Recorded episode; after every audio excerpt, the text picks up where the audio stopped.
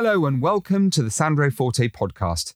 Over the many years I've been running a business, I've met many, many successful people, entrepreneurs, sports stars, celebrities, and dare I say, even royalty.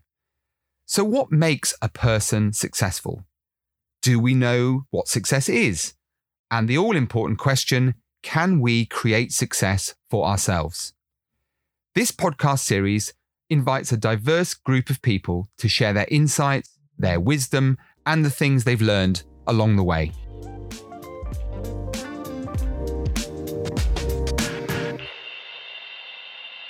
Health and well-being coach and trainer Roshan Chhatralia is a mind and body enthusiast. His own experiences throughout life, starting from a young age, have taught him how, by training a well conditioned mindset, we set ourselves up with one of the most powerful tools we can possess. He recognizes the huge importance of good physical and mental health, and when working with his clients, he aims to inspire them into becoming the very best versions of themselves by supporting them with the know how in terms of a physical, mental, and holistic well being. Well, what can I say? I'm going to learn lots from today. Roshan, a very, very warm welcome to the Sandro Forte podcast. Thank you, Sandro. Pleasure to be here. It's been a while. We've been trying to organise this, haven't we? Uh, yeah, it's been a bit back and bit of back and forth, but, but thank you, thank you for yeah. taking the time because I've been particularly interested to have a conversation with you because uh, you know I've I've always taken my physical health. Um, quite seriously. And I know that there's a direct correlation between physical and mental well being. So I'm working on the latter. Yeah. Um, so we're going to try and coax out of you today a little bit about all of that stuff to help some of the listeners uh, to deal with some of the issues they have and to get the places they want to get to. So let's start simply because I have a fascination with people with weird names, a bit like mine, really. So where does that lovely surname come from? Is it Indian? Uh, it is Indian, so you, are right. Uh, and then more specifically, Gujarati. So my cultural background is Indian Gujarati. Um, it's a question I get asked quite a lot. I've got two H's in my surname, uh, and the question is normally why, uh, and I don't have an answer for that, and I don't really know how to pronounce it with a double H either. So uh, you pronounced it fantastically. I've um, had enough practice. yeah, yeah. So yeah, yeah, it is of Indian Indian heritage. Okay, fantastic. Okay, so for people who don't know Roshan, tell us a little bit about what you do. I've a brief introduction, but haven't done you justice, so you can do that for yourself. What what do you do exactly? So I am a health and performance coach. Um, I had a former life uh, career in the city, working as uh, initially as a chartered uh, chartered accountant. When then I moved on to the corporate finance area where I practiced in the due diligence practice, um, and then moved on to M and A advisory. I've been a health and movement enthusiast my entire life. So I started off um, introduced to sport from a really young age and played a lot of squash growing up. Um, that's been quite a big influence in terms of what I do today. So I, I love and have throughout my entire life like taking care of my um, just health and well-being in general. Um, and that's now what I help other people do uh, who really are in the corporate space, um, helping them to manage their health in a better way, um, to help them feel better and perform better. So it's one thing I'm quite passionate about, which is I think a lot of people's mindset is geared towards seeing health as a limiting factor, not something to aid um, and take their careers further. Mm. And it's a it's a mindset I'm trying to break and and, and bring new skills and knowledge to my clients. Um, to help them feel better and perform better within their careers, um, and, and and for the sustainable long term, which I think is really important. Yeah. So, uh, an accountant to um, health and well being coach that's that's a remarkable transformation. Um, this is a podcast, so people don't get to see how healthy and fit you look. But surely, if they they look at the uh, the photograph, they can uh, they can see for themselves. So. Um, your background in the corporate financial sector, what made you suddenly? I know you said there was an interest, but yeah. what made you take the step? Because there's a lot of people out there, Roshan, who are sort of saying, I wish I could do this. I'd like to do that. They've got a goal, they've got an objective, ambition, but they never quite transition. What what was it that happened for you that took you from chartered accountancy M&A to, you know, doing what you do now? I, I would say for me, the end goal was always to work for myself. So I knew that going through and building up my corporate career. So when I was doing that, I was trying to get as much experience as I possibly could and exposure to the corporate world, knowing that eventually I will work for myself. Um, I would say, in terms of my ability to act on my dreams and as you mentioned, everyone has a dream, um, and a lot of people struggle to take the next step on acting on them. Um, I would say for me, I, I am accustomed to making or accommodating quite big changes in my life, which I have done from a really young age. Um, I always knew I was going to move into the leisure um, sector. Um, it, I pushed my corporate career that way as well. So I was advising in the real estate and leisure space um, in the final years of my uh, career and then health specifically. So I explored a few um, avenues um, when I was working in my M&A advisory role um, in terms of what I would be doing specifically in health and around gyms, um, which I, I, I, didn't go down the path of, but I knew it would be in health. Um, taking that step away from my career to effectively run my, now my own business and my dream job um, for me was a reasonably easy step.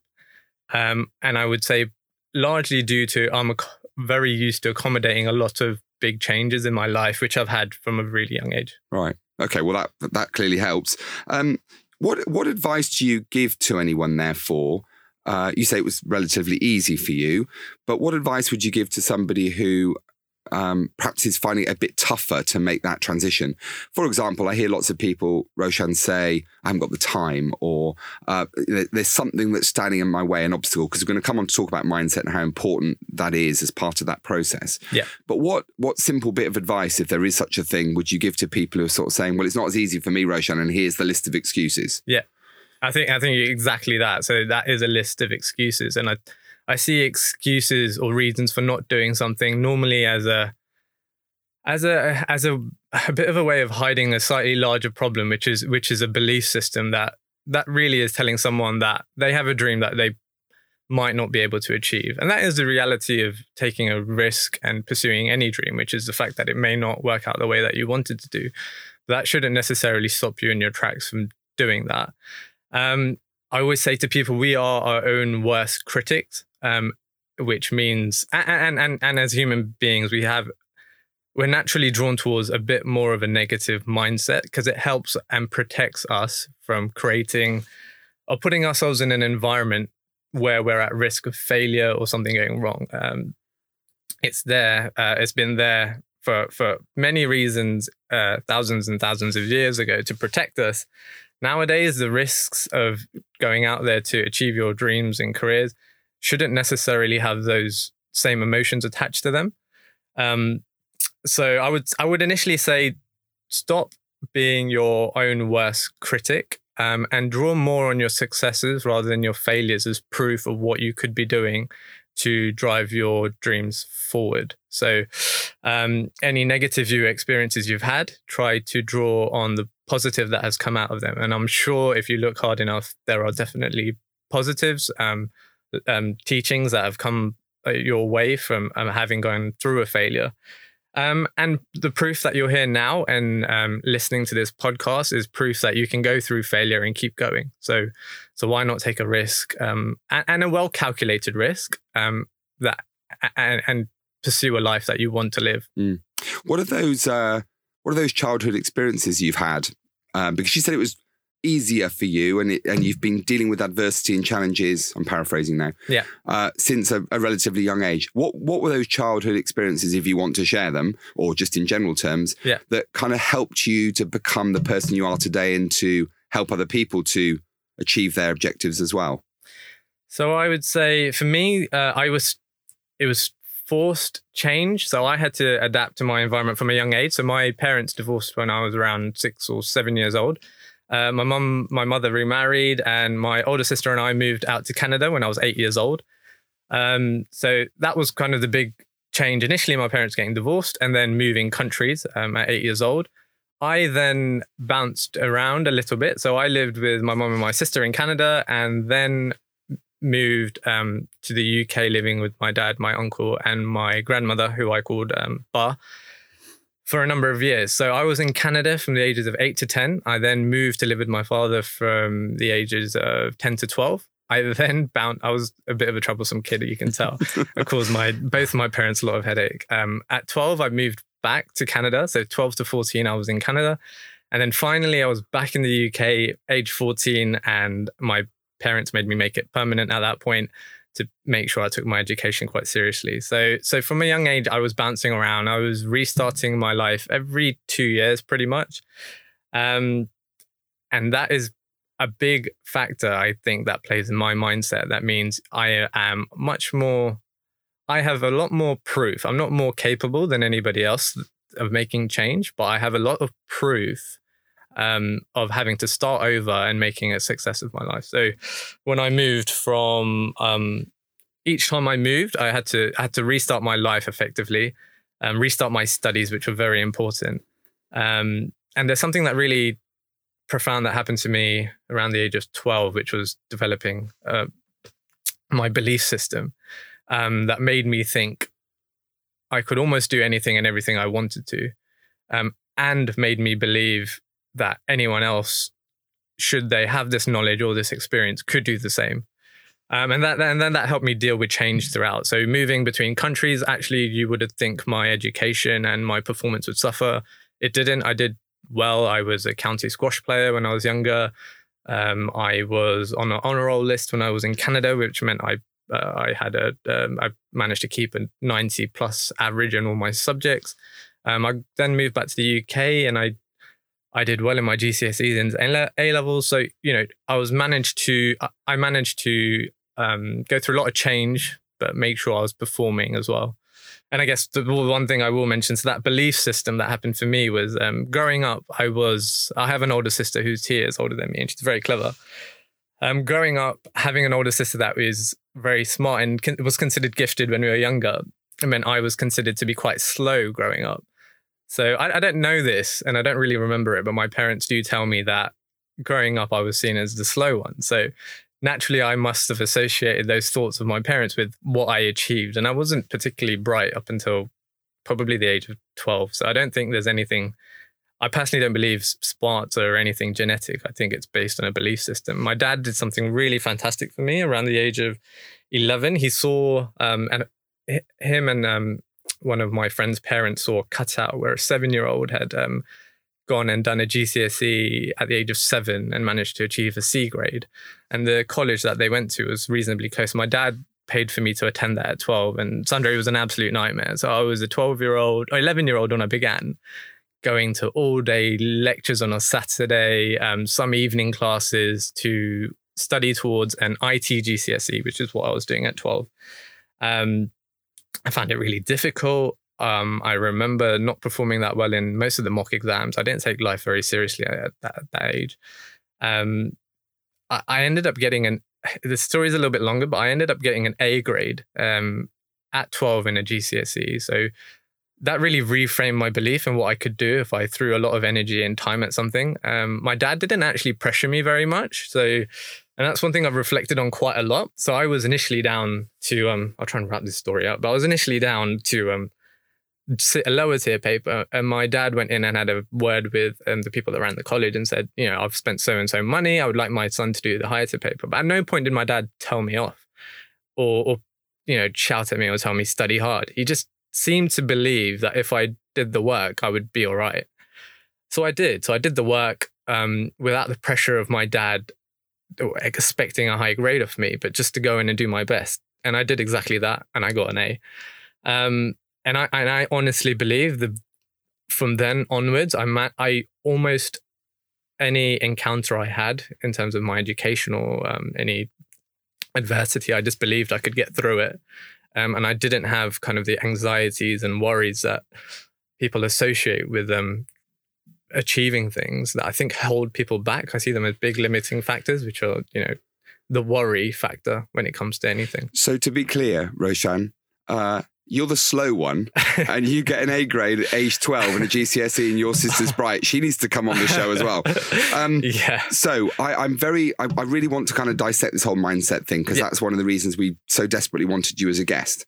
Um, to what extent are or is mindset external. In other words, you've already alluded to the fact that there's expectations. So, mum and dad, when you say, I want to be an astronaut, for example, they pat you on the head condescendingly and say, never mind, have a rethink. You know, that might be a little bit out of your reach. Yeah. So, to what extent is it external and to what extent is it internal? Would be my question. Uh, yeah, great question. So, I think, I think when you're um, in your early years, a lot of mindset comes externally um, and from your parents. So you can be quite influenced by what your parents do and say, um, and the expectations they have of you. You might pursue a certain career path. You might things think things are beyond you, or culturally might not be the norm. Um, as you get older, you have the ability to reflect and and develop more proof uh, of what you can achieve. I love that word, by the way. You've mentioned it a couple of times, proof, Yeah. uh, and that and that's that. uh, And I think probably there's a there's a message for a lot of people there, Roshan, if you don't mind me saying. Yeah. But the the proof we've all got proof in one way, shape, or form. Hundred percent. Life's experiences, you know, we we tend to focus on the negatives, but actually we've all got you know great outcomes that we can reflect on, and that's the proof that you've talked about. So apologies to interrupt, but it's No, just no. an important word that I think sends the right kind of message. I totally agree with you, Sandro. So I, hundred percent, we all have lots of proof in our lives. We just have to think about it and find it. Um, and that doesn't always mean it's finding your successes. You could find proof in your failures. Um, and if I showed you some of my mock exam papers, even after I had done this GCSE at twelve, there are far more Fs on papers than I remember. And it actually makes me laugh when I look back and look at these things. So failing is not the worst thing. It can often be the best thing to happen to you because you learn a number of things in the process of failing. Um, so I'd say, in terms of mindset, definitely external. Um, but I do believe that people have an inner voice that gets quietened um, throughout life by external voices that become internal voices. So that's quite important. So as you get older, you have an internal voice, and our internal voice is massively influenced by external voices we heard growing up. This could be parents, this could be friends, this could be relationship partners, etc. They become internal voices.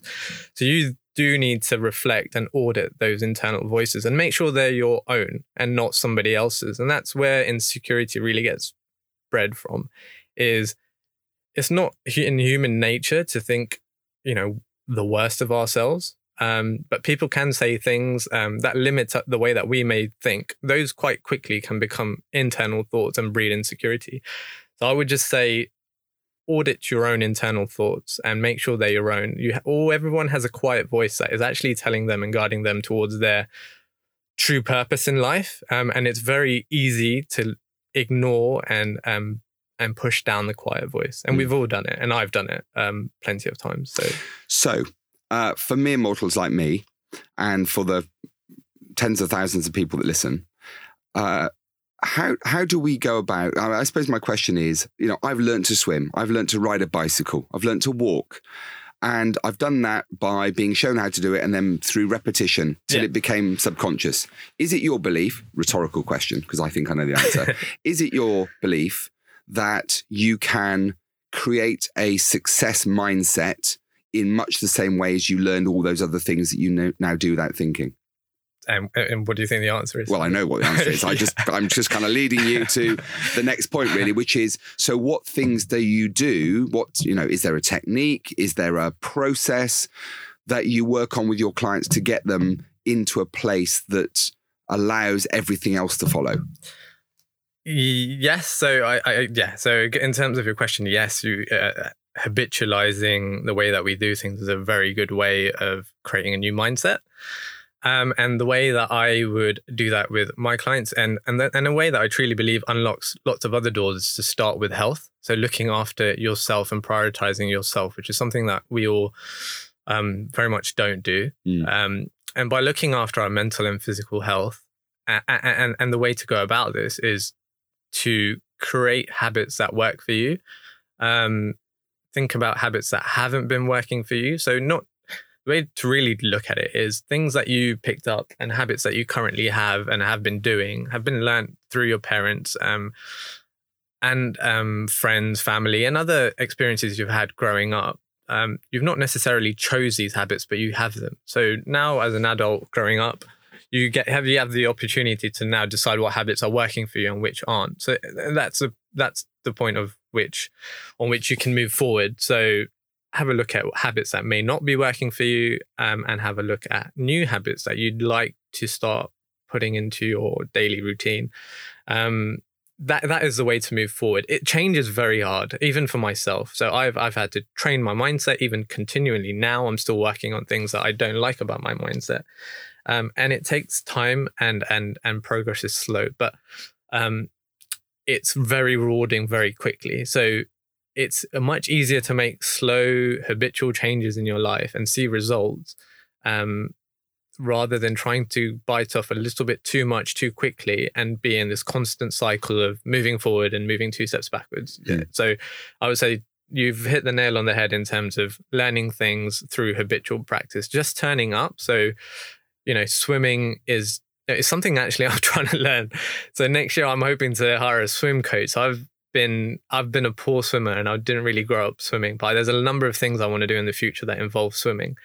And I like it from a mindset perspective. Um, so I've been getting in the pool and trying to get over, I think, a subconscious fear I have of a very unnatural thing of putting your head in water and then figuring out how to breathe.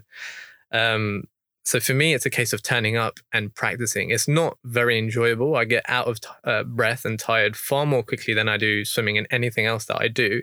And I know it's due to a skill, not due to the limitation in fitness. So for me, it's a case of turning up, having a list of habits that I like, that I have heard and researched that work for people to become better swimmers, and then just practicing well, we'll share the cost of your swimming coach because I'm the same. yeah. I, I, you know, I go to the gym three times a week. I can, you know, I can bench 120 kilos and deadlift 160 and all that kind of stuff. That's impressive. Stick me in a swimming pool. Two lengths, I'm absolutely exhausted. so yeah, you're right. There's there's definitely a technique. I'm yeah, sure. Yeah. Uh, I could probably swim away from something nasty in the water, but if it pursued me for too long, I, that would be it, be curtains. Yeah. Um, Roshan, how how do people go about enhancing their mindset? And I want to I want to, if I may, distinguish between mindset and positive attitude. Because I mean, yeah. we can sit here, can't we, and motivate the heck out of somebody yeah. for 10 minutes, make them feel good about themselves, but then life gets in the way and then they're kind of back to where they started. What what things can people do typically on a daily basis to help them develop a better mindset? Um, I would say I said yes. So I apart from engaging your services, obviously that's the uh... yeah. But well, but well, yeah. So in, apart from engaging my service, but that, that's a good point actually, and I think environment is very important. Um, and a positive mindset, or a, actually, let's not say a good mindset, because the word positive is you don't. Yeah, it's it's not something I I I try not to say positive mindset too often, but but it's contagious. So a good mindset um, can be can be uh, learned from people around you. So that's one thing. Um, I use the word audit a lot, and I think I can because I used to be a financial auditor. But so audit your thoughts, but audit your environment. So you know, who do you choose to spend time around? What do you choose to spend time around? What sort of environments do you expose yourself to? Um, success is very much can be seen as something that's learnt. So I would say um, to change your mindset or to do habitual things every day. Um, that would be one of them. Perhaps reflect, reflect on things that go well for you throughout the day and things that don't go well for you. So don't be too scared to draw on things that have not gone well for you because there's more sweetness on working on things that are not working for you rather than telling yourself you're great all day long and trying to be really positive. It's actually what am I not good at? And do I want to be better at this? Does it serve my purpose in life? Um, and then how do I get better at that? So I would say almost focusing on a too much on the positives can hold you back um, sometimes. I, I love the fact, I, I want to circle back to something you've said, which is good mindset, because I'm probably one of those people who falls into the trap of believing that a positive mindset is the way to go. But actually, based on what you've just been saying, and I think you've articulated it really well, is that a good mindset incorporates all aspects of your daily living, you know, the good and the bad. And it's about not believing that you live in the positive world all the time, because, you know, we we all find ultra positive people really, really annoying, don't we? um, but equally, we don't really want to spend time with the glass half empty people either. So uh, your point about good mindset incorporates all aspects of, of daily living, which is which is great. Um, there is a lot of talk, Roshan, particularly now and we we try all different things to keep ourselves um, healthy, both physically and mentally. Uh, is it fair to say that there is a correlation between good mental health and good physical health? So uh, yes, I, I, agree with you 100%, Sandro. So I think the relationship between mental and physical health is completely intertwined. Um, so I think this gives us quite a good and good toolkit to use in terms of looking after our health. So we might find ourselves in circumstances where our physical or mental health might be struggling, um, and we might not necessarily feel comfortable working on our mental health at that point, which doesn't mean we can't see benefits in it. Um, working on our physical health in a number of ways, um, be it nutrition, um, you know, it's a physical thing that you eat, um, but gut health is recently being um, linked far more to mental health.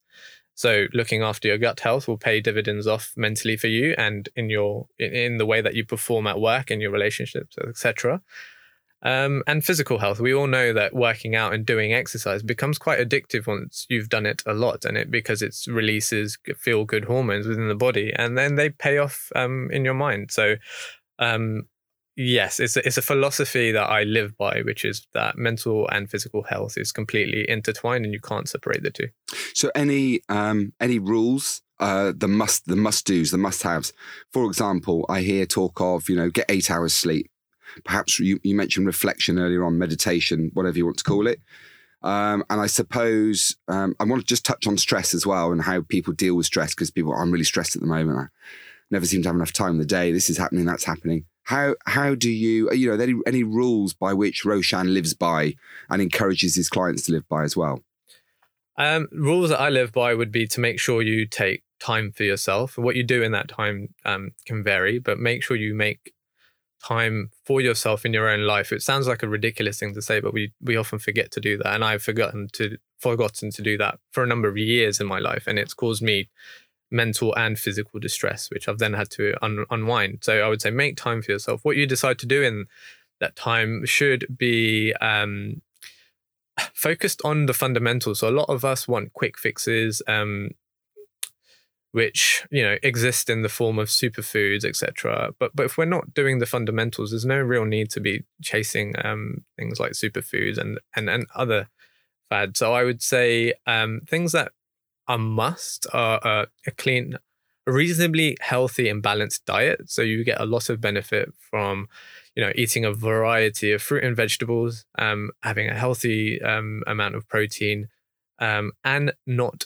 not staying away from fat. So um, uh, unsaturated fats. Um, a lot of people think fats are the bad guys, and they're not. They do play a role in mental health. So, so that's one thing to be um, aware of. So, balanced diet would be where nutritionally, I I would look to um, keep some form of stability. It, you will also notice that in most people, um, where life starts to get a bit tricky and a bit stressful, um, we have an emotional relationship with food. So we will look to get re- reward from our food rather than our lives. And that normally means that we start eating unhealthily, which actually drives a bit of a problem mentally. So that will explain the reason I eat so much cheesecake and sticky toffee pudding then. yeah. yeah, exactly. It made you feel good there, right? It, it did. I have a relationship with food that goes something along the following lines eat sticky toffee pudding, spend an hour in the gym. So I can, I love doing both. So that sounds like a good trade off to me. Yeah. Um, mental health on that subject. There's a lot of people out there at the moment. You know, let's not ignore the fact, and I know plenty of people who are struggling yeah. with things like depression and anxiety. How do people? What advice would you give to people who are are struggling with mental health issues at the moment? Um, you know, and we're not talking about on the verge of suicide necessarily, but mental health has many different forms. So, for those people who are struggling with something at the moment, what what perhaps advice would you give to them? Um, I would say, for sure, mental health. Um, we all yeah, we all have different varying struggles with it. Uh, I've had mental health struggles in my life that I've had to work my way through, which. I would say, um, what did I do during those periods? Um, I would say, can, can, before you answer yeah. the question, can I just ask you, did you was there an, an understanding and acceptance first as a first step to help you then to deal with it? Because a lot of people perhaps are a bit afraid to confront the issues. Yeah. So is is uh, is acceptance an important part of the process? I, I think so. Okay. I think accepting the worry aspect. So I think um, there's quite a common way to look at it is, you know, anxiety um, is what first develops, which de- then moves into other forms of things like depression, etc. Mm. And it's normally a case of worry. Uh, we're worrying about the what's happened in the past, or perhaps worrying about what's going to happen in the future, and that drives a certain way of thinking. Um, and the thinking effectively affects how our body responds. So w- w- I see mental health um, problems as a chemical problem. So I try and look at it really objectively and try my best. And I advise other people to try and remove the emotion from your mental health struggle. So think of it as I'm going through a tough period right now because of so and so and because of the way that I think. This is causing um, a chemical reaction in my body that is not helping me. So I can get through this by doing so and so, which will rebalance my body chemically. So that's my objective view. And I try to remove emotion because emotion is partly what drives the mental health problem. So if you can see your issue objectively, which is exactly what it is, is a chemical problem within your body, you can then start doing things like exercise, cleaning up your diet, and knowing that these changes that you're making to your life will have an impact on your mental health. So mm. you will get through it. Um, you just have to take action and you have to see the problem very objectively. I've never taken so many notes, I don't think, in a podcast. And unfortunately, uh, we're not going to get a chance to ask all of them. But what we'll probably do is organise a part two of this of this conversation, if that's okay and if time allows. no, it sounds great. So, a couple of final things, if I may, Roshan. Number one is there's going to be a lot of people who want to know more about what you do and how to find you. So, social media presence, website, how do we get hold of you? Yes, so I, I, am looking to and I want to engage with as many people as I can. I can only work with so many clients at any one time. Mm-hmm. Um, so my social media presence, I try and share as much as I can um, with people I might not necessarily work with. So that's uh, on Instagram. Um, my business is called Proro. Uh, and on Instagram, I'm Proro Coaching. So that's how you'll find me on there. My website is proro.co.uk. And from my website, you can find all my social media channels from there. Fabulous. Okay, now you're you're a young man, so um, this perhaps doesn't work as well with you as it does with some of our more mature guests. uh, I'm not saying you're not mature, but you know, in age terms. Yeah. So uh, let's imagine for a moment, Roshan, that you're having a conversation with um, Roshan Junior, if you can imagine that. Yeah. And Roshan Junior says, "Okay, Dad." Uh, I, I want to be the best version of myself that I can be. What what single bit of advice would you give me to help me achieve that objective? Um, I would say, um, ex- put just put yourself in as many opportunities as you can in order to succeed, and become conscious of and slightly more numb to failure. So, they the the the term lucky or, or, being in the right place at, at the right time, um, and I've had some funny experiences which we can talk about in part two. I think those opportunities are really created, so they almost come about not by being lucky, but by putting yourself in so many different situations that almost you have to succeed inevitably, um, just by the law of averages. So I would say. Um, be your best self, put yourself in as many difficult situations as you can, um, don't be scared to fail. Take lessons, learn, grow as a person, and keep going. Articulated brilliantly from the young man who, at the age of 16, had more stamps in his passport than most of us do in a lifetime. Uh, Roshan, it's been a real pleasure. I mean, I've I've learned so much, and I I've studied mindset for quite a lot of my life. But even I've learned quite a lot today, and I'm sure everyone listening has as well. So, thank you so much for it, so openly sharing, and we will definitely get you back for part two. That's for sure. Thanks, thanks, Sandro. It's a pleasure been to be here um, and um, and have a chat. And I look forward to part two. Absolutely, thank you. Well, that was the Sandro Forte podcast, and what an amazing guest Roshan was. Uh, I was about to say his surname, but I got it right the first time. There's a danger that I won't get it right the second time. So, uh, Roshan Chhatralia. Uh, there are many more fantastic guests joining me over the coming weeks. Please make sure you subscribe if you want to pick up some more great tips on success and, of course, overcoming life's obstacles. Remember, you can follow us on social media at Sandro's Podcast. Sandro's with an S, same on all channels. And we'd love to continue to hear your stories, ideas, anecdotes, and all the other stuff that motivates you. So please keep the emails coming. Hello at sandrospodcast.com. And if you can, please, please leave those reviews on iTunes so we know what you'd like more of in the future. And don't forget to connect with me on social media, Sandro40 on Twitter and LinkedIn, and the real Sandro40 on Instagram. Until next week, bye for now.